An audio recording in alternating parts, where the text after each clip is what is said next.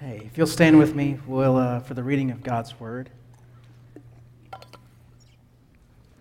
Uh, we're in Genesis chapter 2 this morning, uh, picking up where we left off.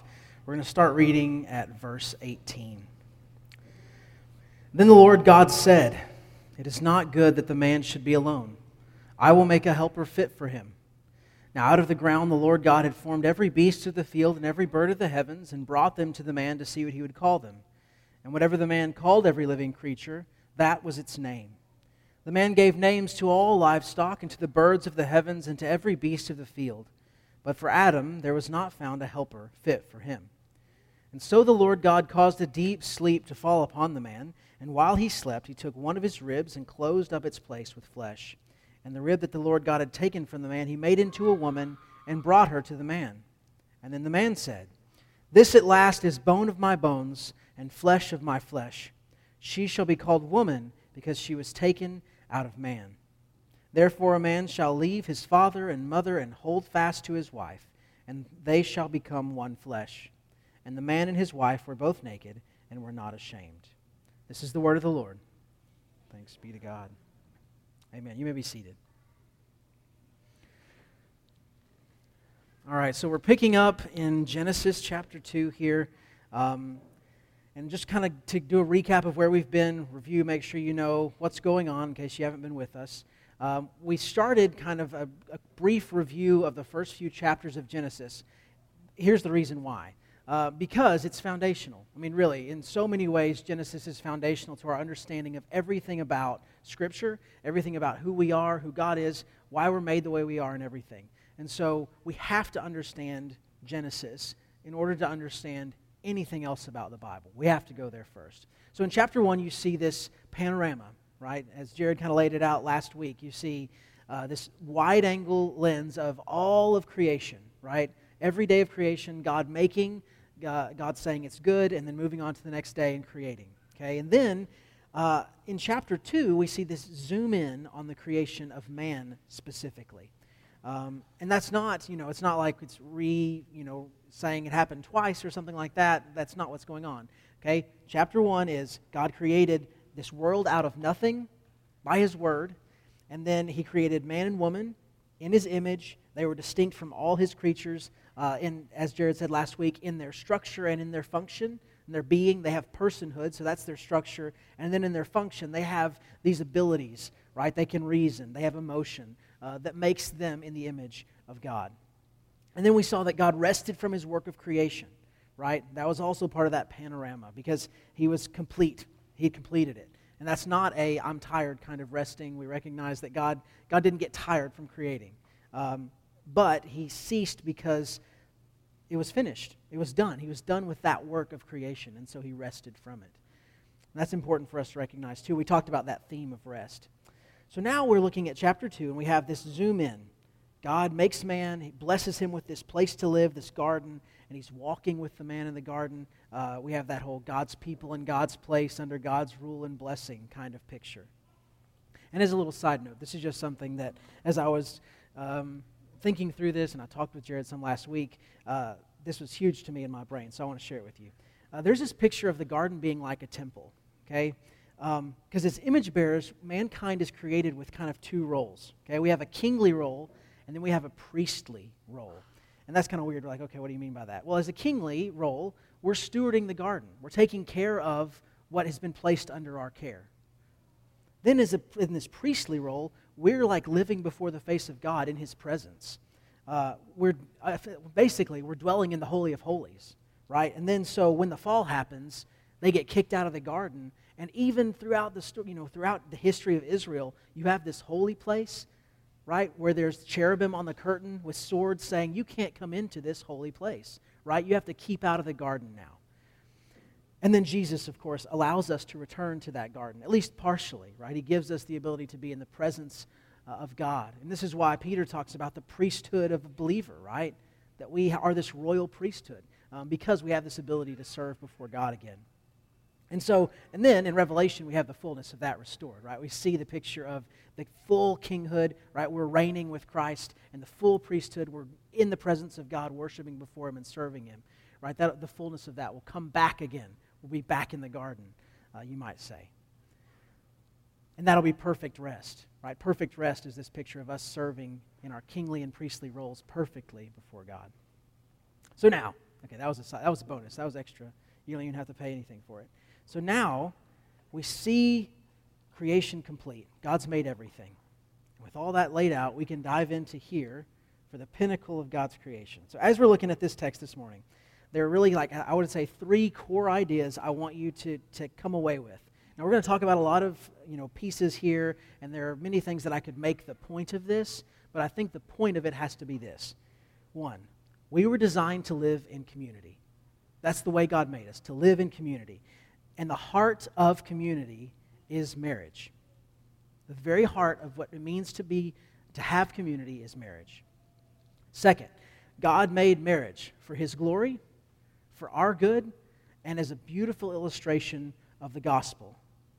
Third, the fall made marriage really hard, and it still is really hard. And the redemptive work of Christ is absolutely necessary to restore marriage to what it's supposed to be. So, that's kind of the three things I want you to really latch onto. And as we walk away today, I hope that's the, the main idea that you are coming away with. Okay? So, a question might be why such an emphasis on marriage? Right? Why is that? Well, for one, that's the focus of the text. Right? And so, one of the, the great things about expository preaching, when we're just working through Scripture, is that whatever the point of the text is the point of the sermon. So it isn't like, you know, I decided, like, oh, I really want to give a sermon on marriage. I think I'll go to Genesis chapter 2 and talk about it. Like, no, we just happen to be here because this is what we've been preaching through. Uh, and, and it's awesome because, uh, you know, today's Father's Day. And so I think there's some applicable pieces here uh, for us to think about as we're celebrating fatherhood. But really, this isn't just about marriage, right? It speaks to all of society, to any human relationship there is. Any human relationship uh, is founded on this. Because not everybody's married, right? Uh, not everyone is going to be married. And that's okay. There are a lot of different reasons for that. If you aren't married and never will be, that doesn't mean that there's nothing in this passage for you to care about, right? There's absolutely something here for you. Because all human relationships, all human relationships spring from this first relationship between Adam and Eve. And so the fall didn't just break marriage, it didn't just break that one relationship, right? It broke all of them. And so all relationships struggle now because of the fall. And since we're sinners, we have to have this redemptive work of Christ to restore every relationship, not just marriage. And yet, God, in His goodness, right, has given us human relationships, including marriage, as a blessing. So even now, while we struggle in them, while they're hard, they are a blessing to us. They sanctify us, they are good for us, uh, and they hopefully, you know, as we're living in them, we're glorifying our God through them. But let's look, let's dive right into verse 18. Then the Lord God said, It is not good that the man should be alone. now remember, we're in chapter 2. We're zoomed in on what was already set out in chapter 1. So we already know that man and woman were created. This isn't a surprise to us, right? We're not like, oh, I wonder what God's going to do now, right? We know He's about to create woman, right? The suspense is, is not really there. That's okay. And we already know the story anyway. But the picture here is notice the words. Throughout this whole creation account, God's spoken things into existence, and at the end of each day, we see that recurring phrase. And God saw that it was good, right? And now, here, in verse 18, God says, It is not good. Now be careful. Be very careful, right? You have to read the rest of the sentence because this is not God saying that he made a mistake. No. Um, he's pointing out that this work of creation isn't complete yet, right? When each day when he said it is good, his saying it was good was saying, That's done. I made the sun, the moon, the stars, that's done. I made the sea, that's done. I made the animals, I made the birds, made, that's done. It's good. He made a man, it wasn't good because it wasn't finished yet, it wasn't complete. While the creation of man was the pinnacle of his creation, he had more in mind. It wasn't good enough for him to rest yet. He says it's not good for man to be alone. And this is very important to recognize. It's not good for mankind to be alone. We were designed to be communal creatures. We were designed to dwell in community, in relationships with other people. I mean, just think about recently with the whole coronavirus stuff, right? Part of what made that so hard, is still making it hard at some level, um, is this loss of community. That's why, I mean, video conferencing became so important, right? Zoom became a household word because we needed, we craved that community, that connection with other people. And we know that, like, even apart from that, loneliness and isolation, right, that sense of being by yourself, that's, that's a huge issue in our world. We, we don't like being alone. We crave human intimacy. And we crave it because it's a good thing. It's something that we were designed for. And uh, really, to be honest, the American culture is kind of a, a, problem when it comes to this because we put so much emphasis on individualism that we often like forget about community. We forget about the importance of dwelling together with others. We have to remember that we were created to serve another, not just to serve ourselves. So, yeah, okay. You have to make sure that you're healthy and sane, right? All those things, that's really important. Um, but there are people out there who preach a, a false gospel of self love. And they say it's all about, like, you got to make sure that you're good, that you're happy, that you're healthy, that everything's perfect in your world, right? It's all about just finding yourself and finding your joy and finding your happiness. No, it's not. Biblically, that, that is an anti biblical idea. Biblically, the idea is that you are about loving others, that you are about service of others. It's about the happiness of somebody else. It's about the, the honoring of someone else, not the honoring of yourself. So, community is absolutely vital and it's very biblical. And the core means, the core, like, piece of what makes up community is the marriage between a man and a woman. Marriage is the first and most basic human relationship. The foundation of all other relationships in our world. Second half of verse 18 says, I will make a helper fit for him. So God sees it's not good for man to be alone. I'm going to make a helper that's fit for him. Verse 19 Now out of the ground the Lord God had formed every beast of the field and every bird of the heavens and brought them to the man that see what he would call them. Whatever the man called every living creature, that was its name. And the man gave names to all livestock and to the birds and to the heavens, the birds of the heavens and to every beast of the field. But for Adam, there was not found a helper fit for him. All right, so picture this. God, you know, God sits Adam down in the garden. He says, I'm going to send all these animals to you, okay? And all the animals are coming by, and he's like giving them names, right? Naming them, which I, re- I would love to see, like, Adam's list of what he named the animals. Because, uh, you know, our names now are like so far removed from that. That's another thing. Okay. He names them all, and none of them were suitable to help him. And then, we, okay, animals are helpful, right? People have been using like oxen and horses and donkeys and all that stuff to do work, to help for a long time. Since biblical times, we see those things in Scripture. So it's not that they weren't helpers, they could be. They were made to be helpers. But God says that Adam needs a helper fit for him. Now, again, this isn't like God's surprised. It isn't like he like got all these animals coming by and he's like, okay, maybe this will be the one. Come on, come on. No, it didn't work, right? He's not, he's not surprised that none of these animals were helpers fit for Adam. He, he, that's not a surprise to him. In fact, I think it's more likely that he's doing this to show Adam that there's something missing. Right? He's helping Adam see that he needs something more to complete his ability to do his work properly in this garden. He needs a helper that can complete him now we know, we know what's coming, right? We know God's about to make Eve. But think about, just pause and think about this helper concept for a second with me. And first, I want to establish what helper doesn't mean. Because a helper is not simply someone to share the workload, right? If that's what, if that's what this was, then yeah, those animals could have fulfilled that role, right? Animals could probably have shared the workload with Adam pretty well, and he could have gotten on just fine. No, in order to be fit for him, this helper would need to also be made in God's image. It would need to be a helper who was made to match him. They would need to share that image in order to fulfill this kingly and priestly role that they had in the garden. this helper would need to honor his calling, right? To tend to the garden and to serve the Lord. This helper would need to share in his enjoyment of the fruit of the garden and of the presence of the Lord there. This helper would need to heed that prohibition to not eat of the fruit of the knowledge of good and evil. She would be his companion in a far deeper way than a dog is our companion, right? Companionship is at the heart of marriage because there's mutual support and care and love between those two.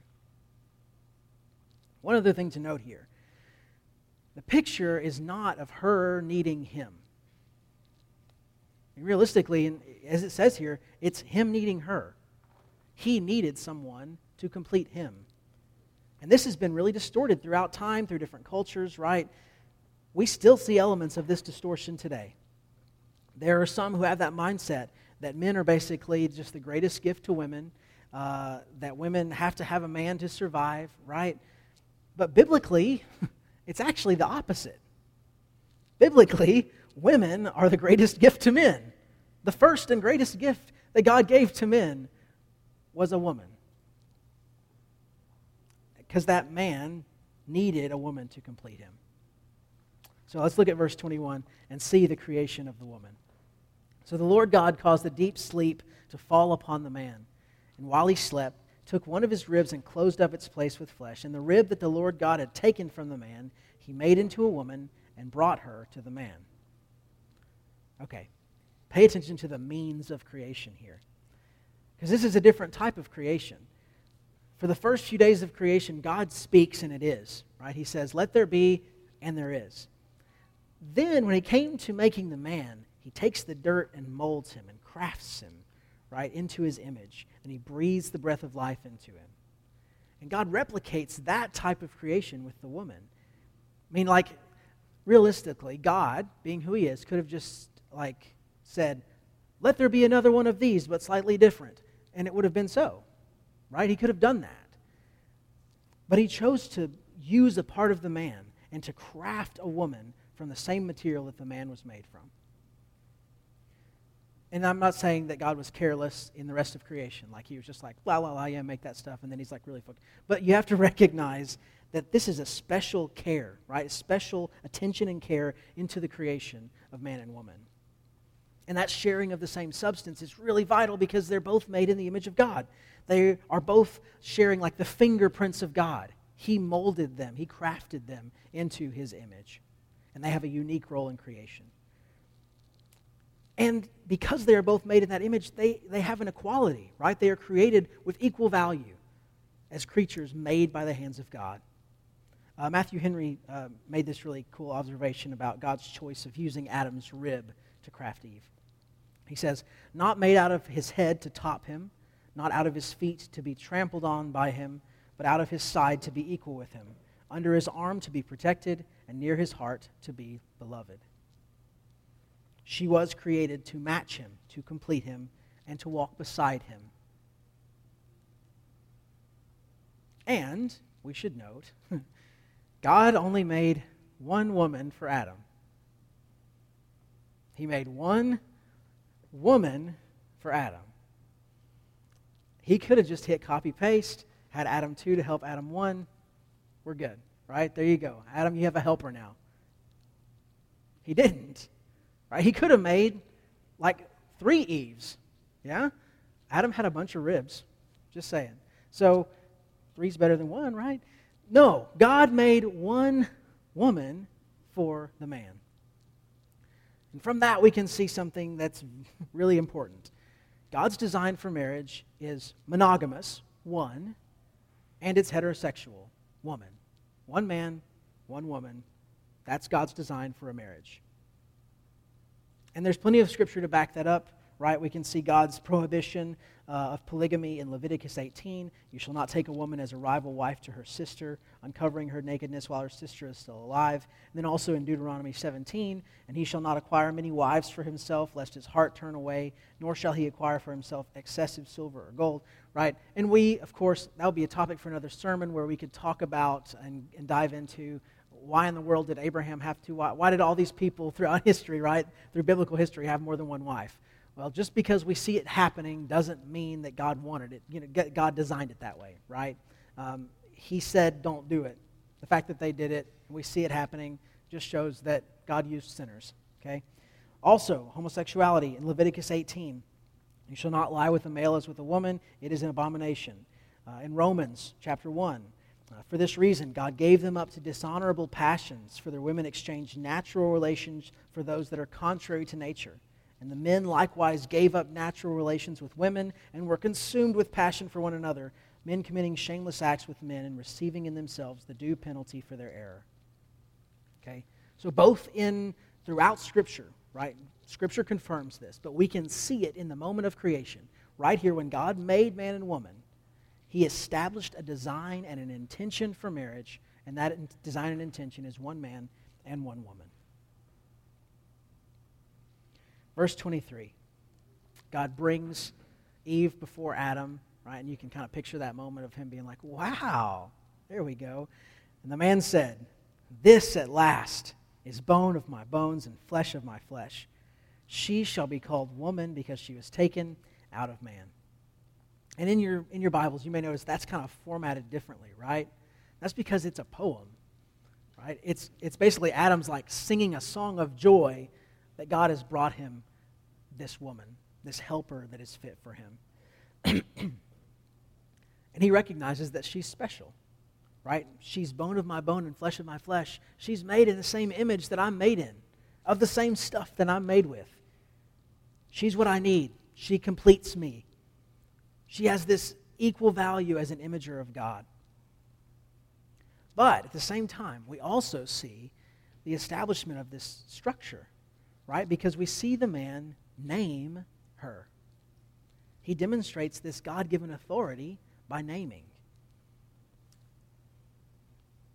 Everybody's getting a little tense, right? Because here it comes, right? We're, we, how can we talk about it? We have to. Uh, the concept of male headship in marriage is difficult, right? It is. It's controversial. It's something that the church as a whole has been wrestling with for years. But it's a biblical concept, and we have to consider it and we have to understand it. So let's just think about some passages from the New Testament to help kind of shine a little bit of light here on the Old. 1 Corinthians chapter 11. But I want you to understand that the head of every man is Christ, the head of a wife is her husband, and the head of Christ is God. Okay? Pretty clear statement there. 1 Peter chapter 3. Sorry. Likewise, wives, be subject to your own husbands, so that even if some do not obey the word, they may be won without a word by the conduct of their wives, when they see your respectful and pure conduct. Do not let your adorning be external, the braiding of hair, the putting on of gold jewelry, or clothing you wear, but let your adorning be the hidden person of the heart with the imperishable beauty of a gentle and quiet spirit, which in God's sight is very precious. For this is how the holy women who hoped in God used to adorn themselves, by submitting to their own husbands, as Sarah obeyed Abraham, calling him Lord. And you are her children if you do good and do not fear anything that is frightening. So, again, this is kind of hard, so I want to be as clear as I can be. Hierarchical structures, structures of authority, are not measures of worth. People have distorted and abused all kinds, you know, of these structures, right? They've messed it up since the beginning. But the concept of authority and submission has nothing to do with value. It doesn't. We've already pointed out that woman was created because man needed her. We see that woman is the last creation of God, the pinnacle of his creation. She's made in the same image with the same stuff that the man was made out of. She possesses every bit as much value and dignity as the man. But God is a God of order. And he knew that there had to be a structure of authority in this creation. So within the marriage relationship that God designed, he established the man as the head. And all of society ultimately is built upon that kind of authority structure, right? Any place that you go, there has to be some sort of hierarchical structure. Otherwise, it falls apart. So, yes, this does call a wife to submission. As pointed out earlier, it calls her to honor her husband's calling, to share his enjoyment, and to heed, you know, the prohibition to not eat of the fruit in the garden. But just as importantly, it calls the husband to headship. He's given a position of authority and he's supposed to lead and guide and look after those who are under his care. And really, this leads right into what I want us to see in the next verse, verse 24. Therefore, a man shall leave his father and his mother and hold fast to his wife. The man is to, as, as another scripture says, leave and cleave, right? He is to step out from under the authority of his parents and become the head of his own family. And that comes with responsibility the responsibility to care for, to guide, to protect, to love his wife. And then that authority is expanded when they have children. So, for those of you who are married, right, I'm sure that I could come and I could watch your marriage for a few days, and I could point out many ways how uh, the wives were not submissive or supportive. But I'm sure I would say just as many ways that the husbands are failing to exercise the headship that God has called them to exercise. And this, and this is so important, okay? This is where the image of Christ in his church is so, so beautiful and so helpful for us. We know that God has made marriage as this gospel picture. Remember this verse from Ephesians chapter 5. Husbands, love your wives as Christ loved the church and gave himself up for her, that he might sanctify her, having cleansed her by the washing of the water with the word so that he might present the church to himself in splendor, without spot or wrinkle or any such thing, that she might be holy and without blemish. In the same way, husbands should love their wives as their own bodies. He who loves his wife loves himself. For no one ever hated his own flesh, but nourishes it and cherishes it, just as Christ does the church. So, this structure, the structure that God has designed in marriage, is there to illustrate the beauty of the gospel to us a husband should care for, guide, love, sanctify his bride, purify her to the point that he's laying down his life for her, just as Christ does for the church. And the wife is called to love her husband and seek to trust and follow his leadership, to submit to his decisions, to depend on him to care for and protect her. Just as the church is called to submit to and seek and trust and follow the leadership of our head, the church, of our head, Christ. And then this authority structure, get this, is made even more profound by this next line in the verse. And they shall become one flesh. One flesh. Just hold on. Y'all just think about that for a second, okay? They shall become one flesh. You've heard it a lot. I want you to think about it. Just think about it. Go ahead.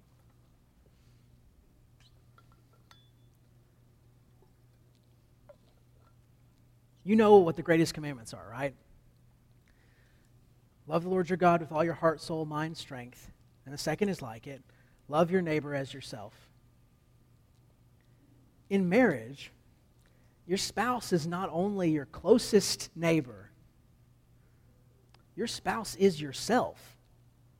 They are sharing the same flesh as you. So when you're made into one flesh, that calling is made even clearer. That calling to love your neighbor as yourself. It's a supernatural thing, by the way, right? This, this one flesh union isn't something that, that is a natural thing, it's supernatural. When you love your wife, you're loving yourself. As a husband, you should be putting her interest above your own. Why? Because she is you. And more than that, because God's called you to. And loving Him looks like loving her rightly. We have to understand that, like, a life of sacrificial service is what you're called to, not a life of self indulgence. So, for being ahead as a husband, it's not just about provision, putting food on the table, having a house, right? It's cherishing, it's serving your wife in tangible, real ways. It's not coming home and expecting dinner to be ready. And no, no, that's not the point. The point is this life of service, this life of sacrifice, looking for ways that you can serve your wife every single day, seeking to understand what communicates that love to her better.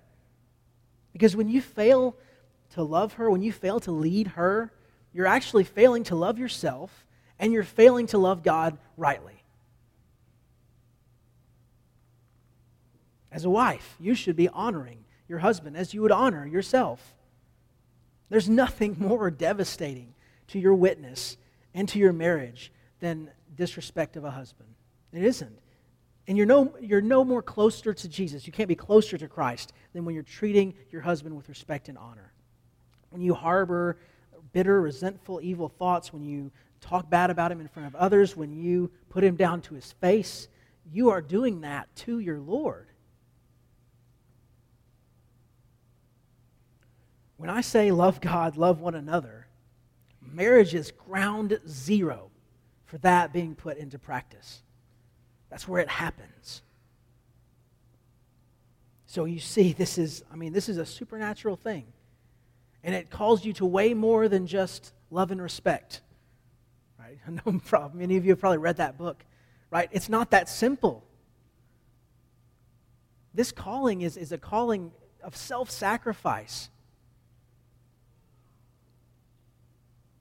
But this one flesh union is also permanent.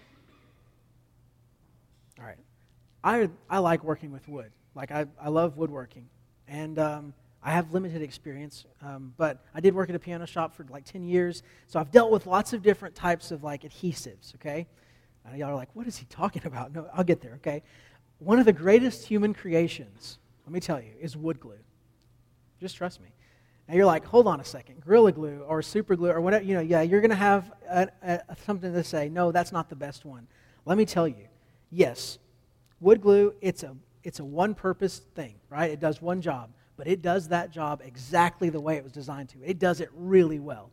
If you take two pieces of wood and you put that wood glue on properly and you stick them together and you clamp them, it's not coming apart. It won't. Like if you if you do something, try to break it, the wood will break before that joint will break. That's how good wood glue is. But still, that glue isn't perfect, right? Over time, it, it, it will grow weaker. Um, moisture and temperature and movement, all that kind of stuff can affect that. But when a man and woman are joined in marriage, it's not the picture of two pieces of wood being glued really close together right? We're not saying you get stuck right here and you have to stay stuck for a really long time. We're saying you become one flesh, right? I can't even demonstrate that with my hands. They can't. I can't make my hands become one. Can't do that. It's a supernatural thing. When I glue two pieces of wood together, there's still two pieces of wood. In marriage, you become one, one piece. And that is permanent. Those two pieces of wood, yeah, they can come apart someday. But in a marriage, it's built to be forever. Marriage is permanent. You make a covenant before God. Old Testament covenant making was this scary deal, right? Because they would cut these animals in half and lay them down, and then they would pronounce the, the covenant vows, the obligations, and then they would walk through those pieces, basically saying, If I break this covenant, may this be done to me. May I be ripped in half in this way. Because you know what? If you break the covenant of marriage, that's exactly what's happening. You're ripping yourself in half. That one flesh is torn, and it wasn't made to be torn. Marriage is meant to be for as long as you live. Verse 25. And the man and his wife were both naked and were not ashamed. This is beautiful intimacy between husband and wife. There was no hiding. There was no need to hide. There was nothing to hide. There was openness. There was honesty. There was this sharing of life together, sharing everything together. And this isn't just about them not wearing clothes, right? We get hung up on that word naked. Don't. That's not the point. The clothing is just an outward representation of a spiritual reality. There was no shame here. As imagers of God, the man and woman had nothing to be ashamed of. We know that because with the fall, the first thing they do is hide. right? They realized that they were naked and they hid because they were ashamed. They had to be clothed because of their shame. We should long for that kind of marriage, right?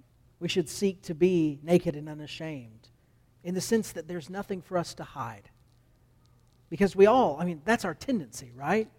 Our tendency is to hide, to hide our thoughts, to hide our actions, to hide our sins, especially. But marriage is a place of honesty and vulnerability. It was designed that way. And Christ's work has made it more that way. Because, of course, we are sinners who are married to sinners. So, living in light of all of this that we've talked about this morning is, is not just difficult, it's impossible. In our natural state, it's not as if we can say, like, well, I'm just going to try harder and be a better married person. No. We struggle to live in community with others because we're selfish, we're individualistic, we only value number one, right? Yeah, that's absolutely true. And no amount of, I'm going to try harder to care about others, is going to magically fix that. In marriage, we struggle to live within that authority structure, right? Husbands fail to lead, wives fail to submit. But it's no amount of like, I'm going to try to lead better or I'm going to try to be more submissive. That's not going to work.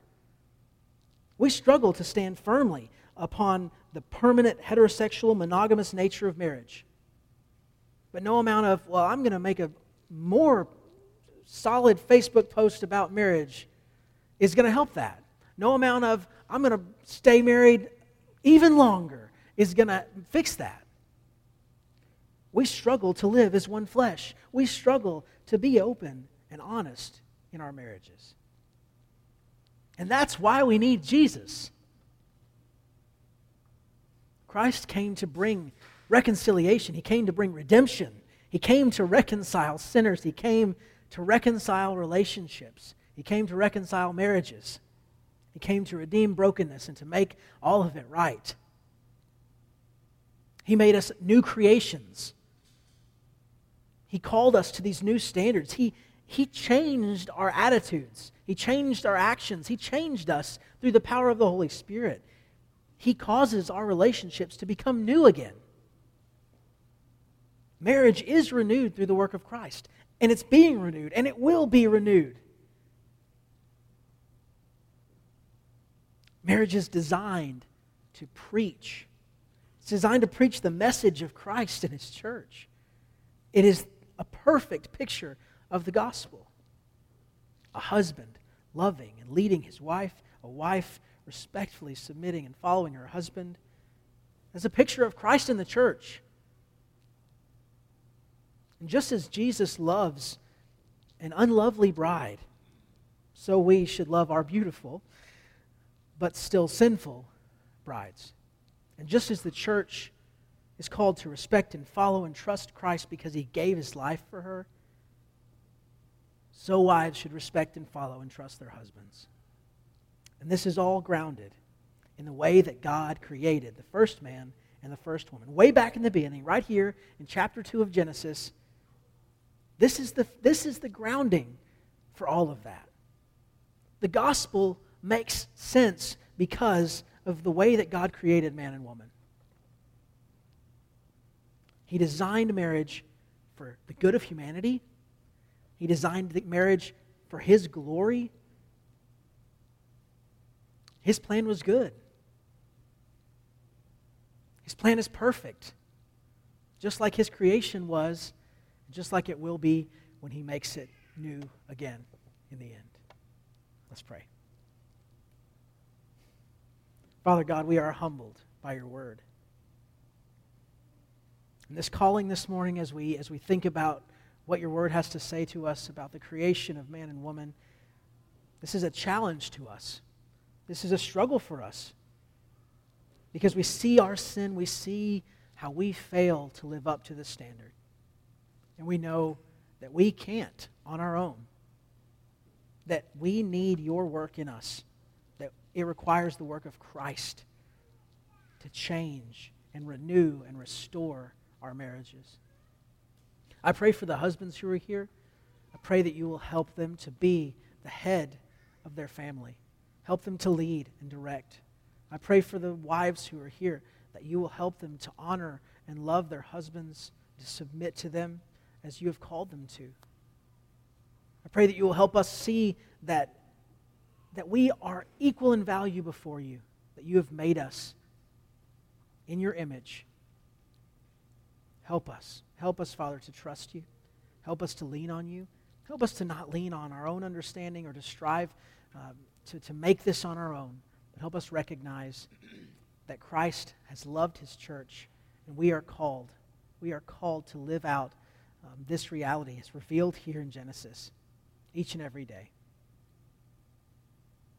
We pray these things in Jesus' name. Amen. If you'll stand.